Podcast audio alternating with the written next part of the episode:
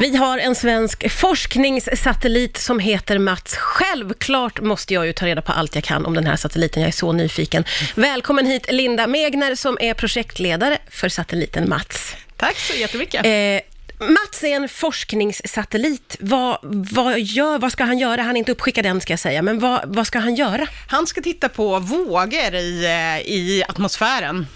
Eh, det finns vågor i, osynliga vågor i, Ja. i atmosfären, precis som det finns i havet, men vi tänker kanske inte på dem lika mycket för att de inte syns, så att säga. Nej, just det. Men, eh, och då, de vill vi kolla på. Varför vill man kolla på de här vågorna? Eh, jo, men alltså, de, eh, de är rätt viktiga, för om du tänker dig eh, vågor i havet, och så kanske du har varit och badat någon gång på en strand. Och då brukar det vara så att man buppar lite upp och ner när man är långt ute från stranden. Ja. Men sen när man kommer in mot stranden så bara dras man igång liksom, så känner man jättekraft. Och precis det händer i atmosfären också, så att vågorna kanske liksom buppar omkring och transporterar energi någonstans och sen så bara rum drar de igång atmosfären på något helt annat ställe än de kom ifrån. Ja, Okej, så det här vill man ha, ha lite koll på då helt enkelt? Ja, för om man vill veta till, alltså klimatmodeller och allting som går ju ut på att ta reda på hur atmosfären rör sig och vad som händer med den. Och då måste man liksom veta var de här energin kommer in någonstans. Mm. Egentligen skulle ju Mats ha skickats upp redan, det har blivit lite förseningar. När ska han skickas upp?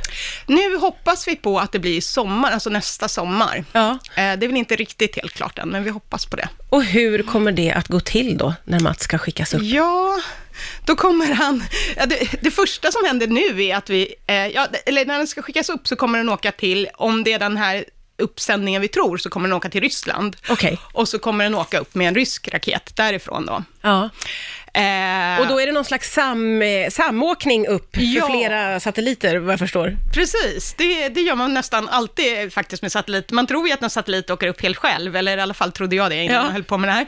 Men de åker ofta eh, en stor, jättestor satellit och så flera lite mindre runt omkring då. Ja, Och vår är ju ungefär som en diskmaskin i storlek kan man säga. ja okej. Så då är den en, en ganska liten och då får den åka upp då, eh, runt, eh, runt. Och då får man liksom, det är därför också den blev försenad, för det här huvudexperimentet experimentet sa att, eh, där den stora satelliten sa att de inte var klara. Ja, ja, ja, så man måste vänta in helt enkelt. Och när man kommer upp då, vad händer med de här satelliterna?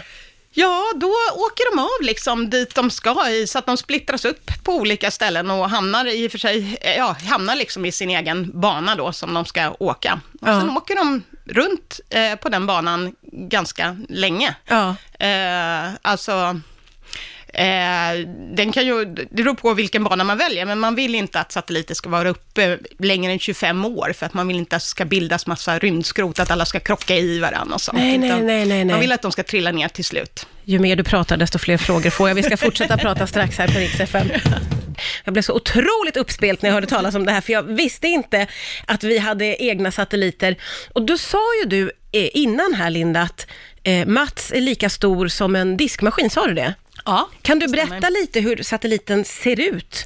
Ja, ehm, ja, men den ser ju, det är ju dels ett instrument på den då, som är vårt teleskop, ett, eh, ett väldigt så här känsligt teleskop som ska ta eh, Eh, bilder då, väldigt högupplösta högupplösna bilder på väldigt ljussvaga saker, så det behöver ju vara superkänsligt. Men sen sätts den då liksom, det ska sättas ihop med allting annat en satellit behöver för att klara sig så att säga där uppe. Den måste ju ha en dator för att kunna skicka, och så länk för att skicka ner saker och små gyro så att den kan vrida sig lite grann och, mm och solpaneler för att få energi och sånt där. Så att alla de sakerna sitt, sätter man, håller man just faktiskt på, på måndag kommer vi faktiskt börja sätta ihop det här instrumentet med de här andra sakerna som vi kallar satellitplattformen. Då. Ja, okej. Och eh, du sa till mig här att eh, satelliten måste genomgå en del tester innan den kan skickas upp. Vad är det ni ska göra med den? Ja, nej, men det största testet som kommer nu här snart, och det är att vi ska skaktesta, vibrationstesta heter det, men det låter fint med vibrationer, men egentligen är den jättestor. Man sätter den helt enkelt, tar den fina satelliten som vi har byggt väldigt försiktigt, och så sätter man den på ett stort eh, skakbord, och så skakar man det här som bara 17 med en maskin. Ehm, Och vad är orsaken till det? Vad, när kommer den att skaka så himla Ja, mycket? om ett par veckor ungefär nu tror jag. Att Ja. Jag har inte riktigt koll på exakt när. Men det här är för att eh, på själva upp, uppskjutningen så kommer det, den kommer utsättas för väldigt skakig färd helt enkelt. Exakt, så att när den, man vill ju hellre att den går sönder nu innan än att, eh, än att den går sönder på uppskjutningen. Ja. Så att därför måste man ju testa det innan och de, de man skickar upp det med kräver också att man gör det, för de vill ju inte att det liksom skramlar sönder och att en liten bit kommer att förstöra någon annan satellit den åker upp med. Nej, nej. Men du, sen när den väl är där uppe, hur, eh, jag förstår att det har med data att göra, men hur håller ni kontakten med satelliten? Ja, men varje gång den, den, det tar ungefär 90 minuter för den att gå ett varv runt jorden. Och varje gång den kommer över S-range då i norra Sverige, norr om, eh, eller bredvid Kiruna, då skickar den ner eh, data till, eh, till S-range, där folk sitter och tar emot det helt enkelt. Ja. Eller, ja. Eh, ja. Vad händer om någonting går sönder eller trillar av, lär det väl inte göra efter det här skaktestet, men, men vad, vad händer ja, då? Nej, men det beror lite på vad som går sönder. En del saker kan man ju lyckas fixa om man har någon, eh, om det är liksom någon liten grej, men eh, om det är någonting stort som går sönder och man inte har, eh, ja då har man, alltså kommer det någonting stort och bumsar in i satelliten, då har man ju liksom inte, att, det, det, det går ju inte att fixa det då. Det Nej, nej, nej, och sånt kan hända att sånt någonting kan kommer hända, och men det är krockar. ganska osannolikt. Ja, det är det. Men ja. det är därför man vill bli av med rymdskrot då, då, för att man inte vill att det ska finnas massa saker som åker runt och kan förstöra andra satelliter. Finns det väldigt mycket som far runt här uppe? Eh, Nej, alltså än så länge så finns det ju inte mycket, så det är väldigt osannolikt att det här skulle hända än så länge, men det blir ju mer och mer. Och faktiskt är det ju så att varje gång man får en sån här en krasch mellan saker, så blir ju kanske två saker som kraschar, kanske blir eh, 20 saker Ah. som flyger runt i olika ställen. Ja, ja, gud, vad mycket att tänka på. Hur länge ska Mats eh, vara där uppe? Ja, eh, den kommer att ta data i två år. Eh, och eh, efter det då så kommer den så småningom eh, gå, eh, sjunka sakta neråt. Alltså den blir, ju närmare jorden det kommer, desto mer bromsas den upp av atmosfären. Ja. Och så till slut så kommer den brinna upp och, eh, och eh, helt enkelt brinna upp i atmosfären. Ja, den kommer det. inte dunsa ner. Nej, och den kommer heller inte att bara virvla omkring i rymden och bli ett skrot, utan... Nej, utan den kommer komma ner. Ja. Om sådär, ja men i storleksordningen 25 år. Ja, ja okej. Mm. ja. eh, det här med att, du sa ju att man skickar upp flera satelliter samtidigt. Hur många är det som är med och samsas om rymden där uppe? Eh, ja, det är ju alla, det är ju ingen, vi, det är ju de som vill, höll jag på att säga. Men jag vet inte riktigt hur många nationer det är, om man räknar alla nationer, det vet jag faktiskt inte. Men det finns ju några liksom stora som skickar upp väldigt mycket, som eh, Ryssland och USA och Kina. Men, men Sverige, har, ja, Sverige har varit ganska framåt och håller väl kanske på att tappa lite grann där, men är ganska framåt fortfarande vad det gäller, eh, vad det gäller rymd. Så att, Det får man ju ändå säga, för det var länge sedan vi skickade upp en satellit, eh, eller hur? Det var 14 år eller något Ja, sånt där. jag tror att sista forskningssatelliten var typ 18 år sedan, tror jag. Så att, Ja. ehm, Och nu är vi ju på gång Nu är det igen. på gång igen och om vi då lyckas få det här att eh, vi skickar upp vart tredje år så, så är det som var tänkt med det här projektet. Så.